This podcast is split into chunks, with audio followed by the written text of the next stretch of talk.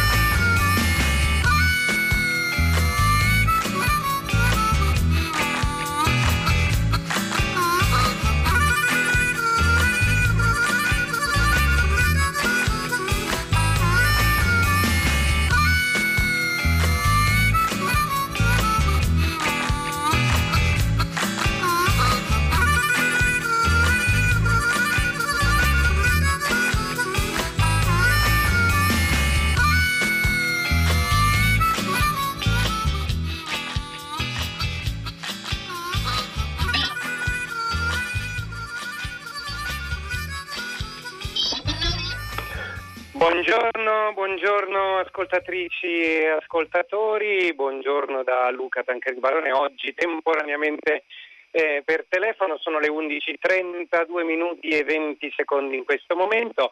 Oggi insieme a Francesca Boninconti e Paolo Conte, l'ottima squadra di Radio Prescienza, vogliamo proporvi di parlare di sonno e in particolare dei nostri ritmi di sonno durante questa pandemia. Ieri parlavamo di come il virus che ci sta tormentando in questi lunghi mesi ci ha insegnato a cambiare il nostro modo di vedere il mondo e le nostre priorità come società.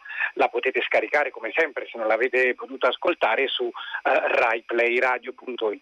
Oggi però analizziamo uno degli aspetti più forse particolari, più che hanno a che fare con noi come individui e meno generale, di come appunto le condizioni in cui abbiamo vissuto durante questa pandemia possono aver cambiato il nostro modo di passare il tempo con il cuscino, per così dire. Come state dormendo? Meglio, peggio o uguale che prima della pandemia? Possiamo osservare un andamento generale differente dei pattern di sonno di tutta la popolazione? Oggi parleremo proprio di questo, ma voi intanto scriveteci su Twitter, su Facebook o come sempre al nostro numero 335 56 34 296.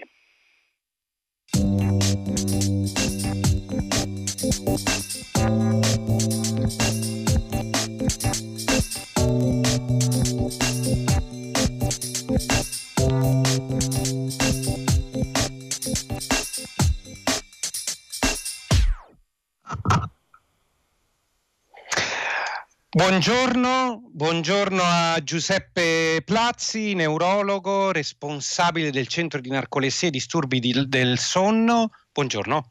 Buongiorno.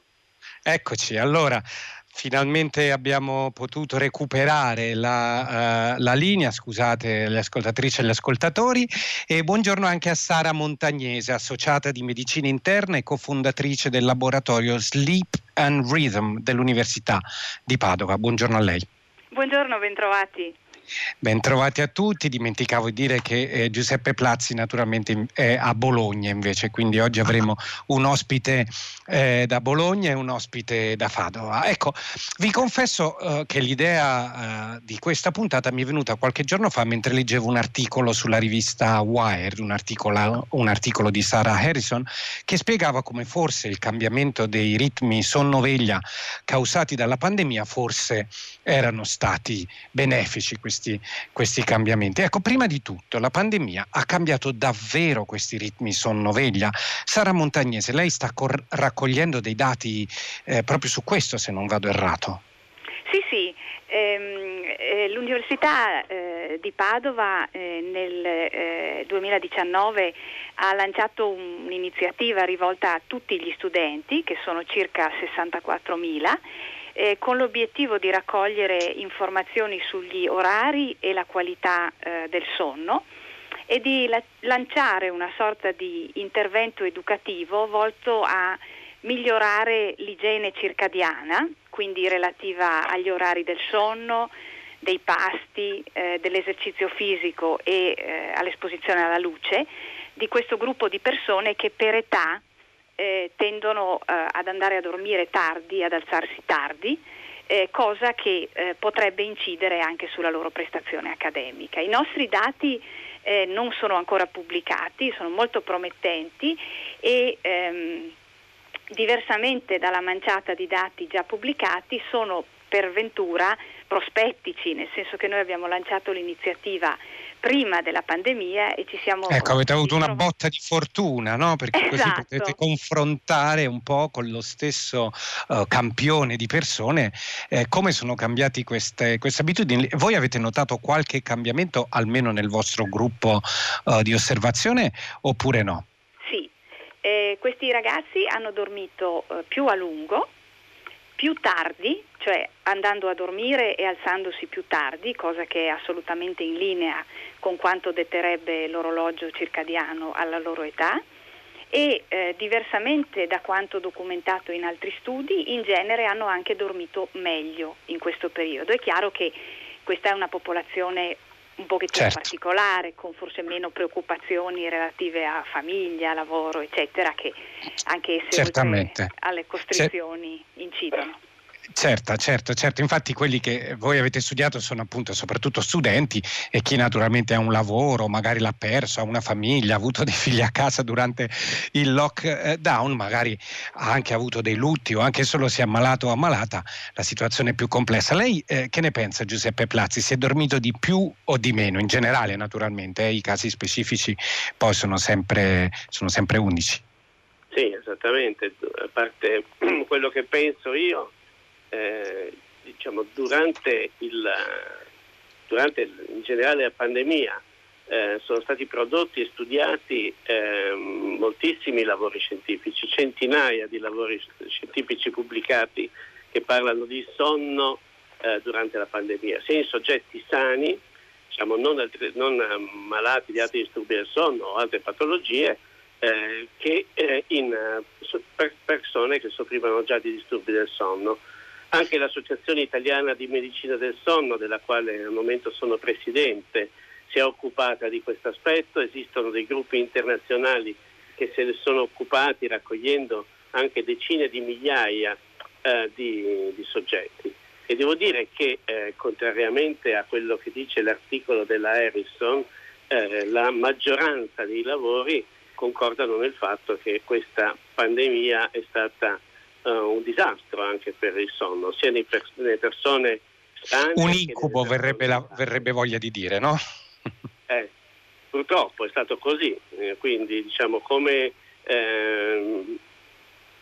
ha dato dei risultati anche interessanti per quello che riguarda appunto la possibilità di non dover sottostare a delle regole sonno-veglia e delle regole lavorative a volte difficilmente rispettabili senza una creazione di una condizione di mancanza di sonno e privazione cronica di sonno. Tuttavia la maggior parte delle persone sono andate davvero male. Devo dire che l'esperimento della professoressa Montagnese è bellissimo, interessante, da quello che ha detto c'era anche una parte educazionale a priori, qui invece le persone sono state lasciate a se stesse. Devo dire che nel grandissimo tavolo di esperti del Ministero non c'erano esperti di sonno o di medicina del sonno, quindi non sono stati dati dei suggerimenti su come gestire questa pandemia. Faccio solo l'esempio finale, poi lascio la parola. Ricordiamo che in Italia il consumo di sostanze che vengono utilizzate per dormire, siano essi prodotti da banco e siano prodotti farmacologici, prescrizione medica, sì, è esploso, quindi più 30, più 50% per alcune molecole. Questo è un andamento, diciamo, che certamente possiamo osservare in altri paesi. Posso dire che qui in Spagna, dove vivo, è successo un po' lo stesso. Ecco, Sara Montagnese, lei parlava di questa, mi è piaciuta molto l'espressione igiene circadiana, no? Lei anche nel suo libro Gufi all'Oddole, di cui abbiamo parlato qualche tempo fa qui a Radio Prescienza, lei parlava di questo equilibrio fra l'orologio sociale, cioè l'orologio, diciamo, astronomico, la luce del sole, ecco, che ci dice quando è buio e quando è giorno, quello endogeno, cioè quello del nostro corpo, e quello sociale, cioè gli orari di lavoro, gli impegni vari. La pandemia ha rivoluzionato un po' tutta questa relazione. Sì, assolutamente.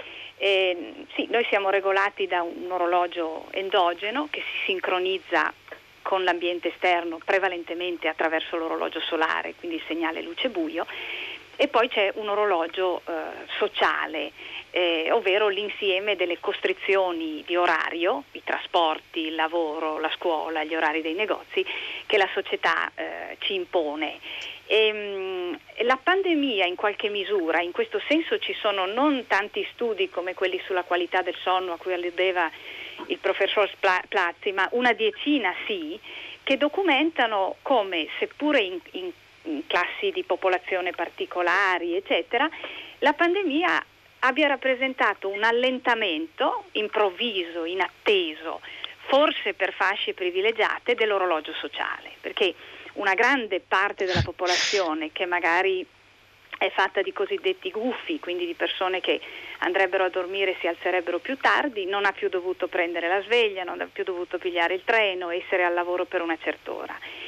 Queste persone in qualche modo hanno potuto assecondare il proprio orologio biologico un pochettino di più e come dicevo ci sono appunto una diecina di studi fatti un pochino in tutto il mondo, anche in Europa e anche in Italia, che mostrano come in questi gruppi gli orari si siano un poco attardati e la durata del sonno un poco allungata. E qualcuno, in particolare un collega tedesco che si chiama Till Roenneberg, dice che seppure sia una misura un poco falsata, la pandemia ci ha anche dato la misura, con un esperimento inverso, del peso che l'orologio sociale ha invece nella nostra vita cosiddetta normale. Di interesse il fatto che, contrariamente a quanto uno si sarebbe aspettato, nei pochi studi che hanno valutato in queste persone, oltre che il sonno, anche l'attività fisica e l'orario dei pasti, la pandemia non ha portato molto disordine, quindi dal punto di vista circadiano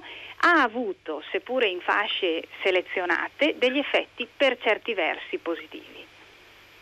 Ecco, Giuseppe Plazzi, anche lei naturalmente, lo ricordiamo ai nostri ascoltatori, è autore di un bellissimo libro, I tre fratelli che non dormivano mai. Anche di questo abbiamo parlato a Radio Prescienza. Agli ascoltatori e alle ascoltatrici con curiosità di conoscere qualche dettaglio in più sia su questo libro sia sul libro di cui è autrice Sara Montagnese, naturalmente come sempre su RaiPlayRadio.it possono trovare la puntata in cui ne abbiamo parlato. Ecco, a lei Plazzi volevo chiedere come cambiano gli effetti della pandemia sui diversi tipi di popolazione, no? Adesso Sara Montagnese ci diceva appunto che non è stata la stessa cosa né per i gufi né per le alloddole, così per usare questa metafora, ma anche a seconda se si tratta di una popolazione per esempio infantile o di una popolazione femminile. Come sono stati questi effetti diversi?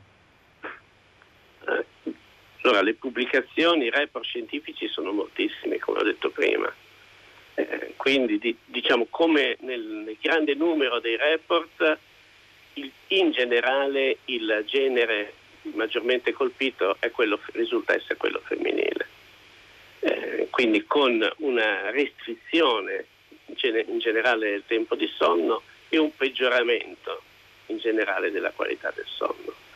Oltre che, appunto, tornando ai ritmi circadiani, anche un peggioramento della distribuzione del sonno nelle 24 ore. Quindi molte persone hanno dormito anche molto a lungo durante il giorno e con un effetto questo detrimente sul sonno notturno, e l'impatto sul sonno notturno è anche stato molto dovuto all'utilizzo dei social media. E i bambini anche hanno sofferto di questa condizione, hanno sofferto sicuramente psicologicamente dovuto alle restrizioni della loro libertà. Nei bambini i sincronizzatori sociali, come ricordava la professoressa Montagnese, sono importantissimi anche per lo sviluppo delle loro capacità, del loro apprendimento innanzitutto, ecco. E i bimbi hanno sofferto moltissimo di un sonno notturno estremamente disturbato da una scarsa qualità, quindi molteplici risvegli, e anche da questo fenomeno che si è creato, direi, durante questo periodo, che sono stati tantissimi sogni terrifici, questi pandemic nightmare che sono stati descritti da diversi ricercatori, anche dal professor De Gennaro, ricordiamo che è un noto ricercatore italiano. Ecco, ieri l'ospite che avevamo, che si chiama Nicoletta Dentico, parlava di questo virus come un grande pedagogo. Ecco, voi parlavate, diciamo, dell'insegnamento che si può trarre un po' su quanto che effetto ha l'orologio sociale rispetto al nostro orologio circadiano. Ecco, che cosa ci può insegnare la pandemia, il virus, diciamo così, rispetto a come rendere il nostro mondo più circadian friendly, per dirla in qualche modo? Come possiamo cambiare il modo in cui funziona la società per, che so, cambiare gli orari delle scuole, dei centri di lavoro? Qui in Spagna, dove vivo, per esempio, ci sono orari molto diversi rispetto all'Italia in generale, più ritardati per pasti, l'inizio e la fine delle attività, e si discute molto di questo, anche perché la Spagna si trova su un fuso orario diverso dall'ora che realmente utilizza. Ecco, è positivo o negativo, diciamo, cambiare questi orari? Come si può fare per migliorare questo rapporto fra il nostro orologio circadiano e la nostra vita? Sara Montagnese, e poi anche Giuseppe Plazzi se vuole aggiungere qualcosa. Certo, allora lei fa l'esempio azzeccatissimo della Spagna, in cui l'orologio endogeno si sincronizza sull'ora solare, che è per una scelta, diciamo, politica diversa dalla cosiddetta ora standard, che è l'ora del fuso, no? Quindi il concetto che in Spagna si mangia tardi in realtà, ma si mangia all'ora giusta, nel rapporto, diciamo, di sincronizzazione orologio solare, orologio endogeno.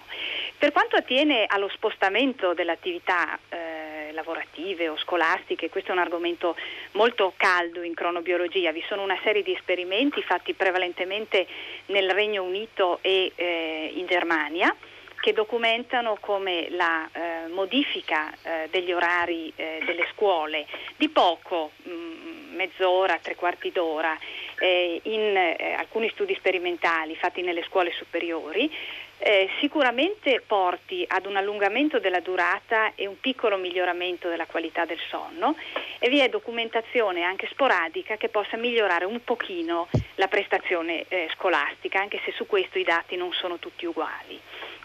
I nostri dati non sono ancora pubblicati, ma l'immagine che dipingono è un'immagine che potrebbe portare, anche dal punto di vista della gestione degli orari dell'università, che dopo la pandemia saranno sicuramente diciamo a turno, che si potrebbe affrontare forse molto facilmente, agevolando i cronotipi tardi. Queste cose sono state già fatte, e fatte bene, in grandi, per esempio, ditte. La ThyssenKrupp ha fatto con dei colleghi tedeschi un esperimento in cui ai cosiddetti mattutini venivano assegnati più turni di mattina, agli intermedi poco cambiava e ai serotini più turni serali, e come risultato c'era un maggior godimento delle ore di attività, delle ore cosiddette del giorno, e un aumento di circa mezz'ora nel corso di ogni settimana della durata del sonno. Quindi modesti aggiustamenti logistici potrebbero avere un peso importante, soprattutto in età scolare e giovane adulta, e anche nella grande industria. Al 335 56 34 196 ci stanno arrivando molti messaggi, ce lo aspettavamo, sul sonno. Per esempio Maghi dice che nel primo lockdown ha dormito malissimo, risvegli frequenti con angoscia e budelle aggrovigliate eccetera. E un'altra ascoltatrice o ascoltatore che non si firma dice ovviamente che da quando ha fatto le 2 dosi di vaccino dorme meglio. Questo penso che tutti quelli che abbiamo questa fortuna lo possiamo dire, perché siamo più tranquilli. Un altro messaggio, Tommaso Laterni dice che da tempo ormai bioritmi sfasati e spesso mi sveglio di notte in preda all'angoscia. Ecco, questi messaggi ci indicano una cosa che già è stata osservata, professor Plazzi, che è che spesso i disturbi del sonno sono associati a altri problemi come l'ansia, l'angoscia, eccetera. È così? Sì, vorrei aggiungere 2 cose rispetto alla salute e sonno in una auspicabile fase di ripresa, seppure rallentata, in settembre e novembre. Direi che per esempio il piano di ripresa negli Stati Uniti prende in considerazione il sonno e si pone degli obiettivi immediati da qui dal 2020 al 2030, che sono quelli per esempio di raggiungere innanzitutto un'estensione del sonno. Ricordo che negli Stati Uniti la privazione di sonno è un argomento di emergenza nazionale, viene considerato un'emergenza nazionale già dall'epoca di Clinton, quindi è un argomento altamente sentito. In uno Stato che viaggia su 3 fusi orari, gli incidenti da colpo di sonno sono una vera e propria piaga, quindi un'estensione del tempo di sonno. E al secondo punto, come diceva la professoressa, c'è anche un'estensione, un ritardo del momento dell'inizio delle lezioni di circa mezz'ora, 40 minuti, che consentirebbe una migliore qualità della vita soprattutto agli adolescenti. Ricordiamo che una quantità sufficiente di sonno è indispensabile, è un fattore protettivo sia per il nostro cuore che per il nostro sistema cardiocircolatorio in generale e per il nostro cervello, oltre che appunto avere un impatto sull'apprendimento, sulla memoria importantissima. Ecco, il sonno è importante, importantissimo per la nostra salute. Silvano da Borgo Manero al 335 56 34 296 ci scrive la domanda del milione che continuamente ci ripetiamo da molti anni: che dire dell'ora solare versus l'ora legale? Sara Montagnese. Su questo questa è sua, questa domanda. Su questo ci sono pochi dubbi. L'ora legale è forse il più, singolare e improbabile elemento del puzzle dell'orologio sociale. Cioè noi all'improvviso a fine marzo facciamo finta di essere andati ad Istanbul, spostiamo il nostro orologio in avanti di 1 ora, e mentre il nostro cervello continua a sincronizzarsi sull'ora solare, che non è cambiata. Se noi ad Istanbul ci fossimo andati, il segnale luce buio consentirebbe nell'arco sarebbe di qualche giorno, certo, di si risincronizzare tutto. Quindi non vi è ombra di dubbio che l'ora legale sia associata ad aumentati rischi cardiovascolari, di incidenti stradali, di incidenti sul lavoro. L'abbiamo dimostrato noi a Padova, di accessi al pronto soccorso.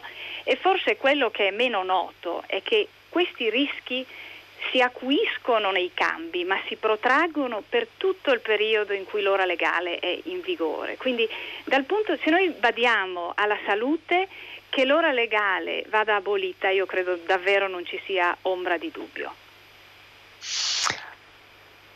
Daniele Di Nuoro invece ci scrive, noi continuiamo a ricevere messaggi, a me piace cercare di dare voce a questi messaggi che appunto arrivano al 335 56 34 296, Daniele Di Nuoro ci dice che l'igiene del sonno è fondamentale per la salute e il benessere, purtroppo anche in ambito lavorativo non c'è considerazione per questo aspetto. Giuseppe Plazzi, che ne pensa?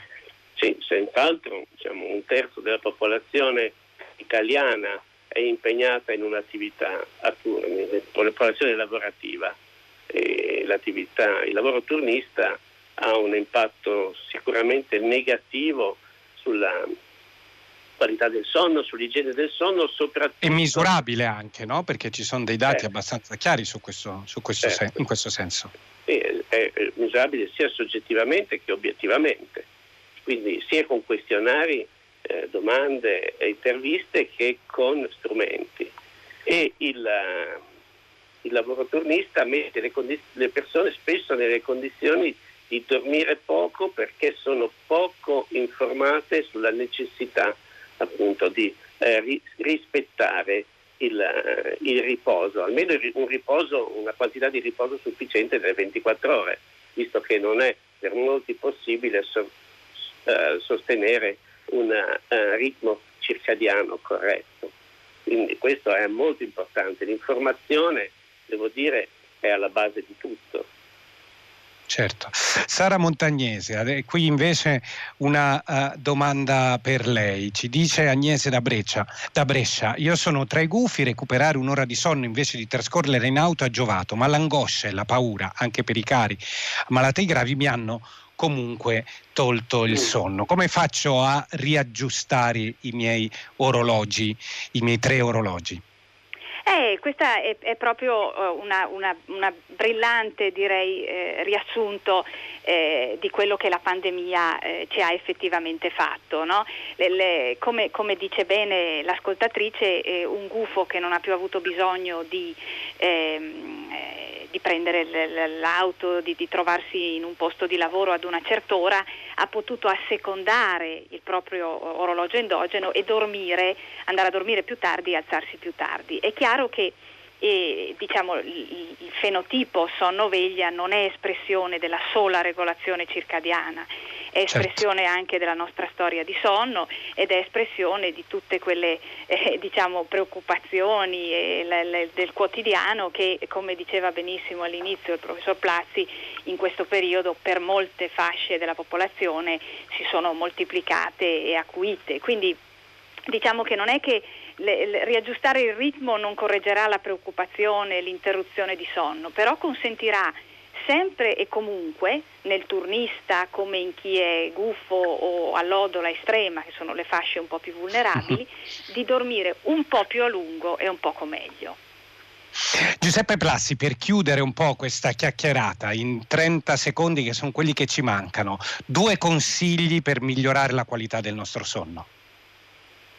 Sì. Innanzitutto la regolarità, quindi coricarsi e svegliarsi ad orari fissi. In questa fase è molto difficile possibilmente cercare di non recuperare durante il fine settimana, quindi cercare di dormire, visto che c'è possibile, tutti i giorni mezz'ora in più, ma farlo in modo assolutamente regolare. Mantenere anche un'igiene domestica, ossia cercare di andare a dormire nel proprio letto, evitare di passare metà della notte nel divano e evitare di rimanere esposti sia a notizie, quindi collegati in rete per tante ore, ma soprattutto un'esposizione alla luce notturna che tutti gli strumenti oggi digitali ci impongono. Ecco, quindi spegniamo questi cellulari, spegniamo questi. L'ultima, sicuramente sono i pasti. I pasti devono essere assunti a distanza regolare dal momento in cui ci corichiamo, e devono essere dei pasti leggeri. Grazie Giuseppe Plazzi, autore, lo ricordiamo, di 3 fratelli che non dormivano mai. Grazie a Sara Montagnese, autrice di Gufio all'oddole, cosa sono e come funzionano gli orologi circadiani. Il nostro tempo finisce qui, è l'ora del concerto del mattino. Grazie in regia a Marco Pompi, alla consola a Roma Cristina Sanzi. Radio Prescienza è un programma curato da Marco Motta, ideato da Rossella Panarese, da Luca Tancredi Barone. Una buona giornata a tutti.